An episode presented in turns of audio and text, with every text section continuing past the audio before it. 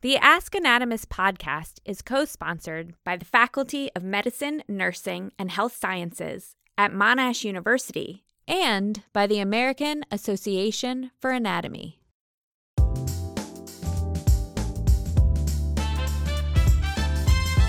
Ask Anatomist presents A Bone to Pick. I'm your host, Dr. Michelle Lazarus, an associate professor in the Center for Human Anatomy Education in the Faculty of Medicine, Nursing, and Health Sciences at Monash University. On this episode, we interview Lillian Plotkin on bones and osteoporosis. Thank you so much for being on the podcast. Would you take a moment to introduce yourself? My name is Lillian Plotkin. I'm an associate professor of anatomy and cell biology at Indiana University School of Medicine. You may infer by my accent, I was not born here. I was born in Argentina. I came to the States 21 years ago as a postdoc. And I've been working on bone biology, that is, trying to understand how osteoporosis occurs for the last 21 years. Would you please describe to us your field and why it matters to the broader audience? We try to understand how the cells in bone work, how they make the bone, how bone becomes stronger and how that different diseases and aging affects our bones. And as you may know, with aging, we have increases in fractures, not only because people fall more, but also because the bones are weaker. So with the aging of the population, people are living longer and these fractures are manifesting more. We're seeing more people fracturing and there's some studies that show that if you have a hip fracture, your lifespan could decrease. Not because of the hip fracture itself, because there are a lot of complications that come after that. So again, people are living longer. Women post menopause also have big impact on their bone health. And because women are living a lot longer after they undergo menopause, that's becoming a more and more importance for everybody. How does your research address these major issues related to hip fractures and the aging population? I work all the way from the molecules that form the bone cells. We try to understand how the bone cells work and how they make the bone, how bone structure is made, and then how aging will affect that bone structure and the cells and the molecules. So by looking at all these things, the cells that we can get from the animals or we can get them from cells that have been generated and are what we call immortalized, so they live forever. We can look at what things are changing in those cells and we can go to the animals and see whether those things are changing in the animals. If we modify those, how that will impact the bone. And the ultimate objective is to try to produce drugs that will interfere with those pathways that are affected in the cells and that can lead to bone loss or increased fragility. So when we look at a bone, we think it's just a single structure, but it's actually made up of multiple cell types and molecules. How many? What do they look like? The main cells that make the bone are two. The osteoblasts, these are the cells that can make the bone. They will lay down proteins and then later become mineralized, so that forms the structure of the bone. But bone is being modified and it's thought that 10% of the bone is modified each year. So in 10 years, you get a new skeleton. That's the general idea. And so to maintain this structure, we have the other cells, the osteoclasts, and these are the cells that remove the bone. So the concerted actions of these two cells, osteoblasts and osteoclasts, lead to an optimal bone structure and ultimately health. Now, these are the two cells are on the bone surface where the bone is laid down. Inside this, the bone, we have the third cell type. People used to think that they were just there surrounded by bone. These are the osteocytes. Now we know that the osteocytes are very active and they actually control the activity of the osteoblast and the osteoclasts. So they can produce signals that we call for an osteoblast when they feel the need for more bone to be made. And they can also call osteoclast when they feel that the bone that was made was not good enough. So the osteoclast will come and will remove it. Now, we have a lot of diseases where things go wrong. And things can go wrong from the osteoblast side or from the osteocyte side. So all these changes in the balance will lead to more bone being removed than being formed, and then you have bone loss. We also have diseases with the opposite, where either because osteoclasts don't work or osteoblasts work too much, you have too much bone. And there are a couple of genetic diseases that have been found in humans. And there's a funny fact that because these people have so much bone, the bones are so heavy, they cannot swim. They just sink because of the weight of the bones. They don't seem to have much of a defect. They just have bigger bones and stronger bones. So there literally is a population that are big boned. Yes. So many of us perceive bones as just static structures, but they're actually very dynamic. There's a lot of changeover and populations of cells that are responsible for that. And if we can understand them better, we can potentially harness that understanding to help those that are suffering from fractures. Yeah, that's absolutely correct. And one great example of that is a protein that is made by the osteocyte, and the protein is called sclerostin. And this protein was discovered probably 15 years ago. And they discovered this because there were two groups of people in South Africa that have these big skulls. This is an inherited defect. And the problem these people have, they have a lot of bone growth. They will the bone will grow and we blocked the nerves that go through the spinal cord. So they have headaches. They have that kind of complication. So they start studying these two populations and they're actually in South Africa, but the origin of these people is from the Netherlands. And they have mutations in this gene that encodes for this protein sclerostin that makes it inactive. So they discovered that, so there's a protein that made by osteocytes in bone that when it's not there, it makes the bone to grow very fast and a lot. What they found is that what this protein does is to block the activity and the differentiation of the osteoblasts, the cells that make bone. So when you don't have it, osteoblasts don't have any break and they make a lot of bone. So that was, as I said, about 15 years ago. People start studying how this molecule works, what it's coming from. And then pharmaceutical companies developed an antibody that's a protein that will block this molecule. So they start trials, mice, rats, primates, and then it was approved by the FDA. So now they're giving these antibodies to people, and they're people that have bone loss because they're they're old or they have the postmenopausal women, and even kids with some genetic disease, they can give these antibodies and they make the bone grow more. So it took about 15 years though between identifying the structure and to the point that we have a treatment potentially. So I think that's really important for our audience as well to understand that this is a time consuming and expensive endeavor. And there's another example that I think is fascinating and it's about the parathyroid hormone. So parathyroid hormone, it's produced by uh, glands close to the neck and they've been known for, I think, 200 years that the function of this gland is to produce the parathyroid hormone that makes calcium to go out from the bone when the body needs calcium. So one of the main original functions of the bone was to be a, a depository of calcium. When a woman gets pregnant, need calcium for the embryo, the calcium will come from the bone.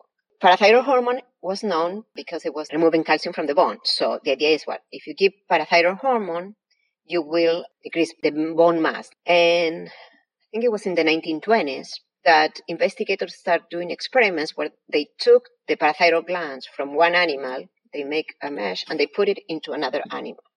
What they wanted to know was for sure where the calcium was coming from. They thought it was coming from the bone, but they were not sure.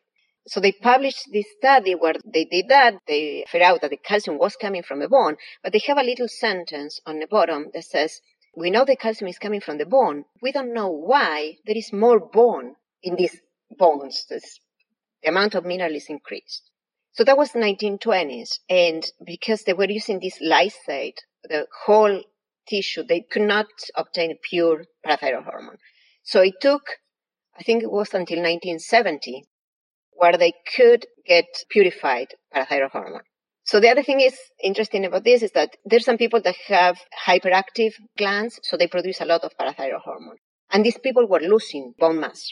So what they discover is that if your parathyroid hormone levels go up in a constant way, you will lose bone. Now, if you give an injection once a day of the parathyroid hormone, you will gain bone. And that's what they did in the experiment with the animals in the 20s, but they couldn't figure out that until the 70s. So parathyroid hormone treatment by daily injections became the first FDA approved treatment to increase bone mass. So all the other treatments that are around, except now for the anti-sclerostin antibody, what they do, they stop bone loss. So they stop the osteoclast, the cells that remove bone. But parathyroid hormone, intermittent parathyroid hormone administration was is the first, what we call anabolic. It makes more bone. In that example, not only did it take 50 years to get to that point, but you really highlighted that bone is not regulating itself. There's all of these structures in the head and neck that are involved with regulating it as well. So it's actually a complex series of events that create the bone mass that we have. So how does your research help address these questions? One of the things I'm interested in is the effect of biphosphonates, and these are the ones that stop bone loss. So we started studying these drugs 20 years ago and we found that they were not only stopping bone loss, but they have an effect on the osteoblast and the osteocyte. But because they stop bone loss so potently, that was the main effect. But we could see some beneficial effects on the other arms, on the osteoblast and osteocytes. And through studying how the biphosphonates were doing that in the osteoblasts and osteocytes, we found a molecule called connexin 43. And this is a protein that is made by a lot of cells in the body, but it's very high in osteoblasts and osteocytes. So I was studying how biphosphonate works through this molecule connexin. So I uh, was using cells, what we call in vitro cultures, and looking at proteins that are going up and down or modifications of the proteins, and we found that this molecule connexin 43 was important for biphosphonate action. So when we, we do uh, research, we start with the cells, but we need to prove that what we're seeing in the cells also happens in the whole organism. It's not just an artifact of just having an isolated cell. So we generated animals in which we remove connexin 43. That was another complication there because connexin 43, as I said, is expressed everywhere. It's very important for the heart. So if you remove connexin 43 everywhere, the animals die because the heart doesn't work. So we have to uh, use a maneuver to remove connexin 43 only from osteoblasts and osteocytes. So we prove in, that in the animals also we biphosphonated needed connexin 43. But one thing that caught our attention in those studies was that just by removing connexin 43 from the animals without doing anything else, the osteocytes were dying and the bones were getting bigger from the outside and also from the inside. And this is what happens with aging. So as we become older, our bones will get wider. But what is inside the bone, the bone marrow will get expanded, so the bones were actually thinning the bone part of it. And because of that, they can break easier. So that brought me to the aging field so we, we think that with the connexin deletion, we have a model of what's happening with aging. And indeed, what we found is that as the mice get older, the levels of this protein in the bone decreases. So we are now, we figure out what part of the connexin was important for that. We don't know what is the stimulus that happens in, in the animal that requires connexin to maintain the cells alive, but we have been figuring out what happens after connexin 43 is deleted and what happens in aging. Not only are you trying to explore uh, treatments for this aging bone, but one of the biggest struggles to do that was actually having a model that you could test. And so you have generated this model to allow you to test any treatments or understand the disease process. That's amazing. That's absolutely amazing a lot of people interested in studying aging and looking at the mice. And so there's some charts that allow you to tell how old, because a mouse lives maybe three years, so how you can compare age of the mouse with an age of a human. So we were working with 24 month old mice, which are 70 years old person. And, but we have started studying mice that are about 13 to 15, 16 months of age, those are middle-aged mouse. And we already see in bone, and now we are starting to see some muscle, skeletal muscle defects, also in this age, like 50 something. And I think many of us have heard that to prepare and stabilize our bones as we age, we have to be aware and active younger. Yes, and then There's some study that propose that you get your peak bone mass, so the highest you could ever get at, in your 20s, and that you have to do exercise when you are a teenager in order to get the best of it. And it's very hard after that. I mean, you can maintain, but you cannot gain more. With this really complex field that sort of affects the whole body, even though we're focused just on bone, what do you wish that the general public or the community knew more about your topic? Well, I think that understanding that bones is not just the support for the body and that protects the soft tissues, because I, I've seen that in all textbooks that the function of the bone is to protect the heart and liver and all your soft tissues. Um, it's it's a very active organ, and we even believe that it's part of the endocrine system. So this bone produces molecules. One of them is sclerostin, that can go out of the bone and act, in the case of sclerostin, in the bone marrow. So where you have the cells that will become osteoblasts, so they make them become more osteoblasts, but they produce other molecules. Um, one of them is a fibroblast growth factor 23, call it FGF23. And this is a molecule that is produced in bone by the osteocytes, but acts in kidney and it regulates uh, the mineral functions uh, of the kidney, so the phosphate levels. Again, there's a lot of studies trying to understand how FGF23 works. And I think it was last year that it was FDA approved uh, a treatment to um, correct uh, a genetic disease with uh, increases in FGF23 levels. It's produced by the bone but affect your kidneys other molecules that are known to be produced by bone cells and that can affect other tissues is osteocalcin. And there's several studies that say that this product of the bone cells can affect the pancreas, so it has a role on insulin sensitivity and diabetes, affect the muscle, so the skeletal muscle. There's some studies that showing that may affect some of the functions of the brain. So essentially, what I'm taking away from this is that bones are not only themselves dynamic, but they are actually affecting the whole function of our bodies in multiple different ways that some of it we know and some we're still uncovering.